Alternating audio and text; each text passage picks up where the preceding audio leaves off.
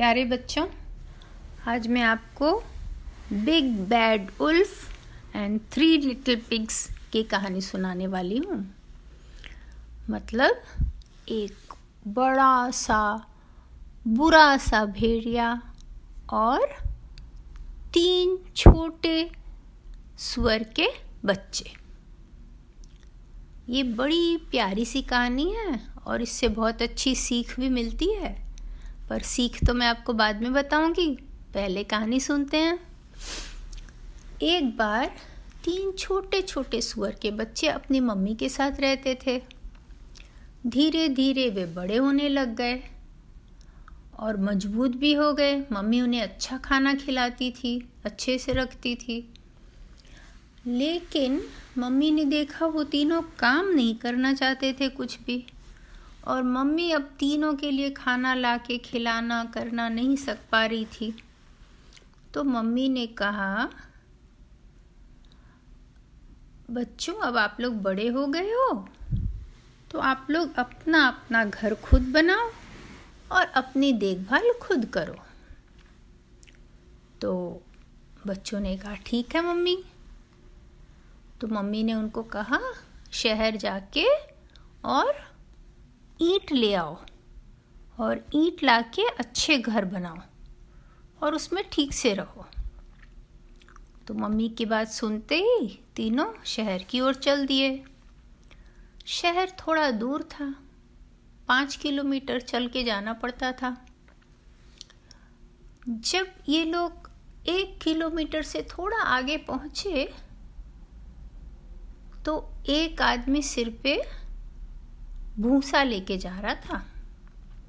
भूसा मतलब जो गेहूँ के छिलका बाली रहता है लंबा लंबा बहुत पतला सॉफ्ट वो गाय को खिलाने ले जा रहा था। तो एक पिगलेट जो था, एक स्वर का बच्चा ने सोचा कि चलो हम इसी से घर बना लेंगे अपना। कौन जाएगा और चार किलोमीटर चलकर? तो उसने उस आदमी को बोला, क्या आप मुझे आपका ये भूसा दोगे? तो उस आदमी ने कहा, ठीक है। तो उसने उससे वो बिचाली ले ली और उससे वो जो पतला पतला उसका एकदम तिनका जैसे घास के पतले तिनके जैसे जो सूखा बिचाली था, उससे उसने अपना फटाफट वहीं पर घर बना लिया और उसके अंदर सो गया और खुश हुआ कि, चलो देखो, मुझे तो शहर भी नहीं जाना पड़ा और मेरा काम भी हो गया, अब मैं सोया पड़ा रहूँगा। अब थोड़ा और आगे गए। करीब करीब तीन किलोमीटर हो गया था जाना। तब एक आदमी फिर वहाँ से जा रहा था। उसके सिर पे जो पेड़ के लकड़ी होते हैं, उसके टुकड़े थे। लंबी लंबी टहनी के टुकड़े थे। पतले पतले स्टिक जैसे, छड़ी जैसे। तो दूसरे स्वर के बच्चे को ये दिमाग में आया, सूझा उसको कि, चलो मैं इसी से घर बना लेता हूँ। अब इतना लंबा और शहर जाके क्या करूँगा? उसको मेहनत करना अच्छा नहीं लगता था। तो उसने उस आदमी से पूछा कि आप मेरे को ये, आपकी जो पास लकड़ी है, मुझे दोगे? तो उसने कहा, ठीक है। तो उसने उससे वो ले लिया और वहीं पर अपना वो पतली पतली टहनी से घर बनाया और घर के अंदर सो गया। और बड़ा खुश हुआ कि चलो देखो, मुझे तो अभी और दो किलोमीटर चलना पड़ता। कितना अच्छा है, मैं तो अब सोया रहूँगा आराम से। जो तीसरा वाला सुअर का बच्चा था, वो कामचोर नहीं था। उसने मम्मी की बात सुनी और पूरा पाँच किलोमीटर गया और जब वहाँ पर ईंट वाले का दुकान आया उसको उसने जाकर कहा कि आप मुझे ईंट देंगे घर बनाने को। तो उसने कहा, ले लो। तो फिर वो उससे खूब सारे ईंट लेके वापस आया। एक अच्छी सी जगह खोजी, पेड़ के नीचे कोने में थोड़ा सा ऊपर की जहाँ पर किसी को जल्दी से उसका घर दिखाई ना दे। और फिर वहाँ उसने वो ईंट से अच्छी तरह से एक मज़बूत सा घर बनाया। उसको घर बनाने में बहुत घंटे मेहनत करने पड़े। लाने में भी उसे इतना टाइम लगा।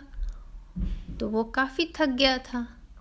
फिर वो खुश होकर अपने घर को बंद करके सो गया। अब क्या हुआ? वहाँ पर एक बड़ा सा और बहुत खराब, बहुत बदमाश भेड़िया रहता था।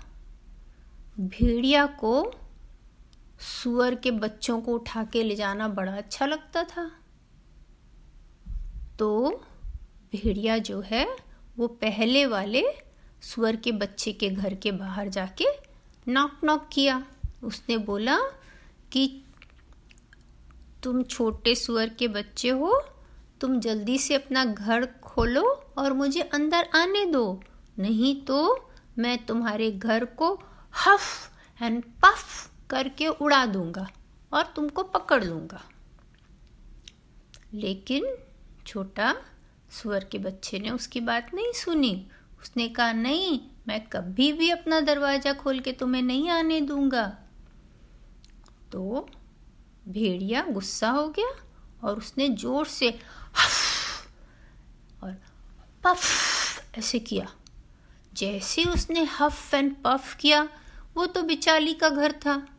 बिल्कुल नाजुक सा। वो टूट गया और भेड़िया ने वो सुअर के बच्चे को पकड़ने वाला था कि वो भाग के अपनी मम्मी के घर चला गया। मम्मी, मुझे बचाओ, मम्मी, मुझे बचाओ।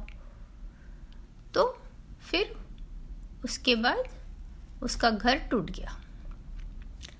अब भेड़िया जो है दूसरे वाले सुअर के बच्चे के घर के पास पहुँचा, जिसने पतली पतली टहनी से अपनी घर बनाई थी। वहाँ जाकर उसने बोला, सुअर के बच्चे, तुम मुझे अपने घर में आने दो, नहीं तो मैं ज़ोर से फू करूँगा हफ और फिर और भी ज़ोर से फू करूँगा पफ और तुम्हारा घर तोड़ के और तुमको उठा लूँगा।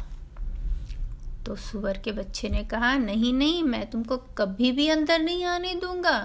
नॉट बाई द चिनी चिन चिन ऑफ़ मी तो भेड़िया जो है वो गुस्सा हो गया। उसने ज़ोर से और पफ ऐसे किया और इतनी ज़ोर से किया कि वो पतली टहनी का घर टूट गया, तुरंत टूट गया। और वो अंदर जाके जैसे ही वो सुअर के बच्चे को पकड़ने वाला था, वो दौड़ के मम्मी के घर भाग गया, बहुत दौड़ के। फिर ये भेड़िया उसको पकड़ नहीं पाया। अब भेड़िया को बहुत गुस्सा आया। तो उसने तीसरे वाले सुअर के बच्चे के घर के पास जाके नॉक किया। नॉक नॉक जल्दी से तुम घर खोलो अपना, नहीं तो मैं हफ और पफ करके तुम्हारा घर तोड़ दूँगा और तुमको पकड़ लूँगा। तो वो वाला सुअर का बच्चा हंसने लगा। वो बोला, मेरा घर ऐसा नहीं है जिसको तुम हफ और पफ करके तोड़ सको। तो भेड़िया ने ज़ोर से उसके घर में हफ हफ, फिर पफ पफ ऐसे किया, लेकिन उसका घर तो टूटा ही नहीं। उसने फिर और एक बार किया, फिर एक बार किया, लेकिन कुछ भी नहीं हुआ उसके घर को। तब उस भेड़िया को निराश होके जाना पड़ा।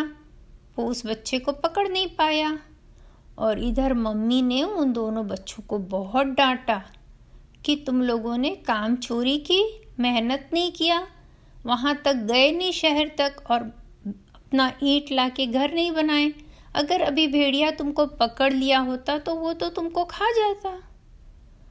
तब उन बच्चों को समझ में आया कितना ज़रूरी है मज़बूत घर बनाना, कितना ज़रूरी है मन से ठीक से काम करना। समझे बच्चों? शॉर्टकट में काम करने से उसका अंजाम कभी कभी बहुत गलत हो जाता है। इसलिए मेहनत से जी नहीं चुराना चाहिए। उसके बाद फिर बाकी दोनों सुअर के बच्चों ने अपने घरों को ईंट से बनाया। कहानी ख़त्म। बाय बाय बच्चों। उम्मीद आपको अच्छी लगी होगी।